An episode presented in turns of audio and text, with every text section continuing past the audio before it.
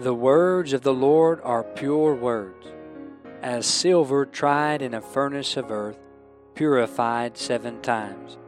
Thou shalt keep them, O Lord, thou shalt preserve them from this generation forever. For as the rain cometh down, and the snow from heaven, and returneth not thither, but watereth the earth, and maketh it bring forth and bud, that it may give seed to the sower, and bread to the eater, so shall my word be that goeth forth out of my mouth. It shall not return unto me void, but it shall accomplish that which I please, and it shall prosper in the thing whereto I sent it. Welcome to another program with Truths to Live By, a ministry of Harriman Baptist Tabernacle in Harriman, Tennessee. You're listening to Brother Benjamin Cooley. I pray we would be a blessing to you today.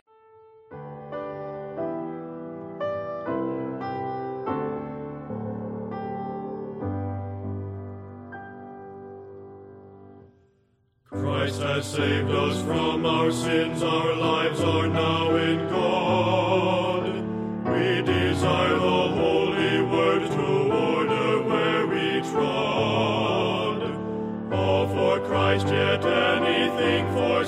we count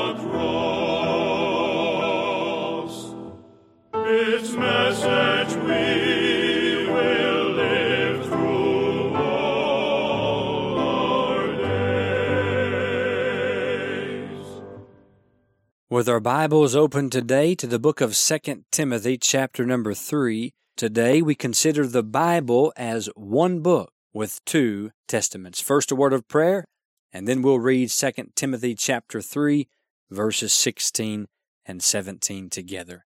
Father, I come now in the name of our Lord Jesus Christ, and I'm thankful that He is the second man, even the Lord from heaven and I give him the glory, and I bless his name for the grace of God that he brought down to man, and how he took our place upon the tree, taking our sins in his own body, and with his shed blood and his perfect life, he made the necessary atonement to remove our sins and to be the ransom for all.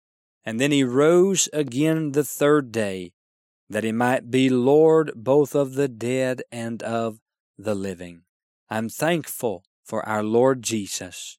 Please help us now to be a blessing to all who listen. And in Jesus' name I pray, amen and amen. 2 Timothy 3:16 All scripture is given by inspiration of God and is profitable for doctrine, for reproof, for correction, for instruction in righteousness, that the man of God may be perfect, truly furnished unto all good works. The scriptures are absolutely pertinent to the work of the minister. Would you hire a builder who would not bring a hammer to the job site? Would you hire a plumber who wouldn't bring his pipe wrench to work? Would you hire a mechanic who did not own a set of wrenches. No, you wouldn't. So we ought not listen to the preacher who never opens his Bible. So the Bible is one book with two testaments, 66 books in all, 39 in the Old Testament, 27 in the New. It is a book which has a progressive and a divine revelation. It unfolds the divine plan of redemption as provided by God the Father procured by God the Son, and then presented by God the Holy Spirit in the sacred writings. This is the book of all books. There is no other book like the Word of God. The Bible begins with the creation of all things in the book of Genesis, and it ends with the consummation of all things in the book of the Revelation. Holy Writ begins in a garden, and it concludes in a city. The word of the Lord is pointing all men everywhere to Jesus Christ from its beginning page to its last page. And Jesus Christ our Lord is the sum and substance of divine revelation. That which is presented of Christ historically in the New Testament was first presented of him prophetically in the Old Testament. Christ is promised in all of the Old Testament and we see him in type and in shadow. Christ is present in all of the New Testament, and we see him in truth and in substance. We see the life and ministry of our Lord Jesus presented in the Gospels. We see the gospel of Christ proclaimed in the Acts. We see the truth of Jesus preached in the epistles. And then the victory of our Lord Jesus Christ is preeminent in the revelation. Truly, the overall message of Scripture is that Christ, the Messiah, would come. And his name is Jesus. And he meets the deepest needs of man and fulfills all of the Father's will in the redemption of mankind. Man, the sinner, and I quote, needs someone who will redemptively represent him. He needs someone who will reveal God to him. And he needs someone who, with authority and effect, will rule over him. In other words, man needs a priest, a prophet, and a king. A priest to represent him before God, a prophet to reveal God to him, and a king to take control of and to rule in and over the whole kingdom of this life. In vain will man find such an one among his fallen fellows, but in Christ the need is supplied in every respect. W. Graham Scroggie. God's answer to man's cry is found in our Lord Jesus Christ.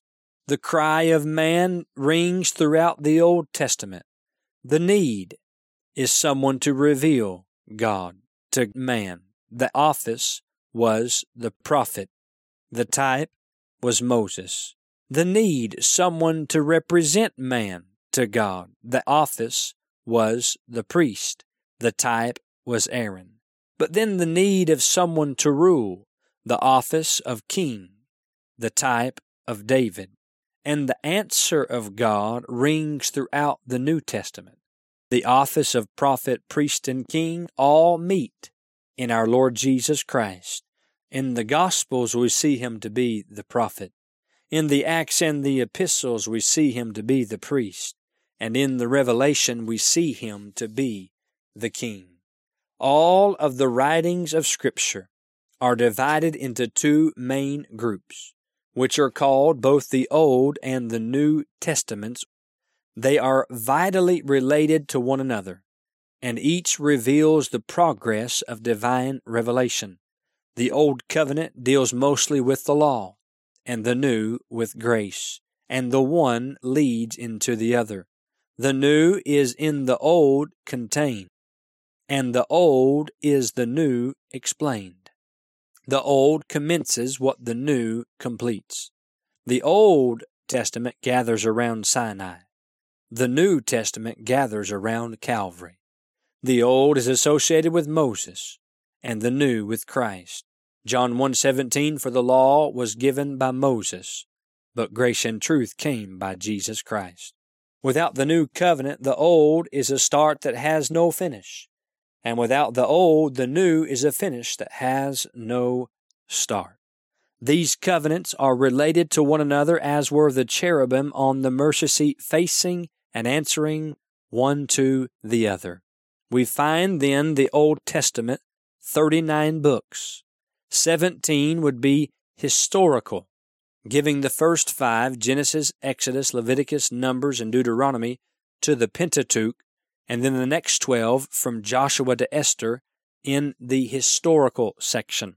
But then they move from there to the book of Job, Psalms, Proverbs, Ecclesiastes, and Song of Solomon. These are didactical, or books of instruction, books of poetry, books of wisdom. And then you find the 17 prophetical books. Five major prophets Isaiah, Jeremiah, Lamentations, Ezekiel, and Daniel.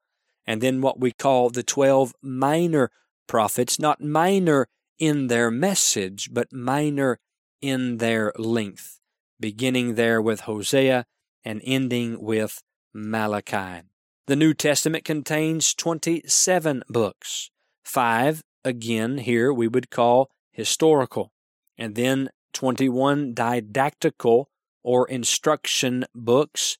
The five historical are the four Gospels Matthew, Mark, Luke, and John and then including the history of the early church and the advance of the gospel in the book of Acts. 21 epistles, 14 I believe belong to Paul, Romans, 1st and 2nd Corinthians, Galatians, Ephesians, Philippians, Colossians, 1st and 2nd Thessalonians, 1st and 2nd Timothy, Titus, Philemon, and Hebrews. And then seven general epistles, James, 1st and 2nd Peter, 1st, 2nd, and 3rd John, and Jude.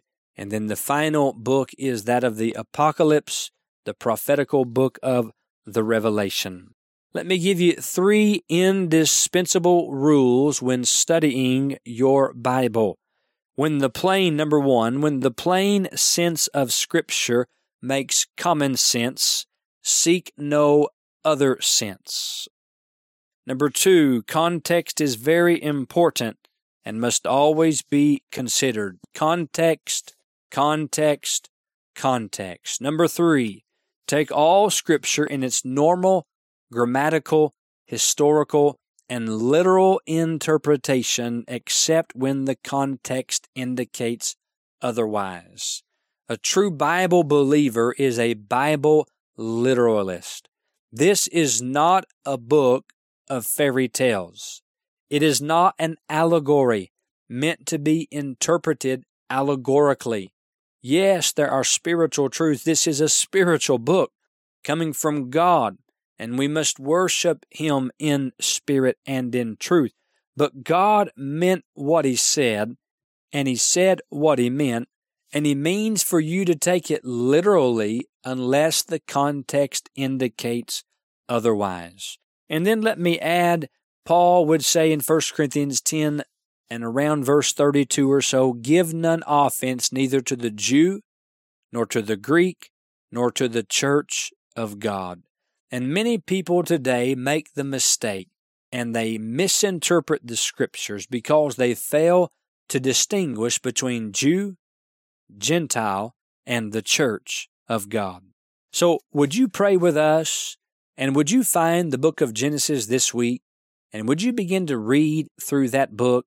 I challenge you, if you've never read through your Bible, you need to do so this year. We're halfway through the year, and you can still do it halfway through if you start now and you read, oh, let's say at least 10 chapters a day. I'm sure you could get through it. I know you could get through it in 119 days.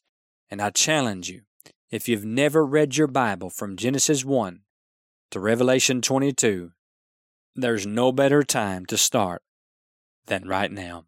We thank you for making this ministry a part of your day. And in closing, we want to point you to the words of our Lord in Matthew chapter 4 and verse 4. He answered and said, It is written, Man shall not live by bread alone, but by every word that proceedeth out of the mouth of God. And truly it is written. God's word every word presents us with truths to live by. You've been listening to Brother Benjamin Cooley. Please send all correspondence to Truths to Live By, P.O. Box 575, Harriman, Tennessee 37748. Or you can email us at bmarkcooley at gmail.com. And finally, brethren, pray for us.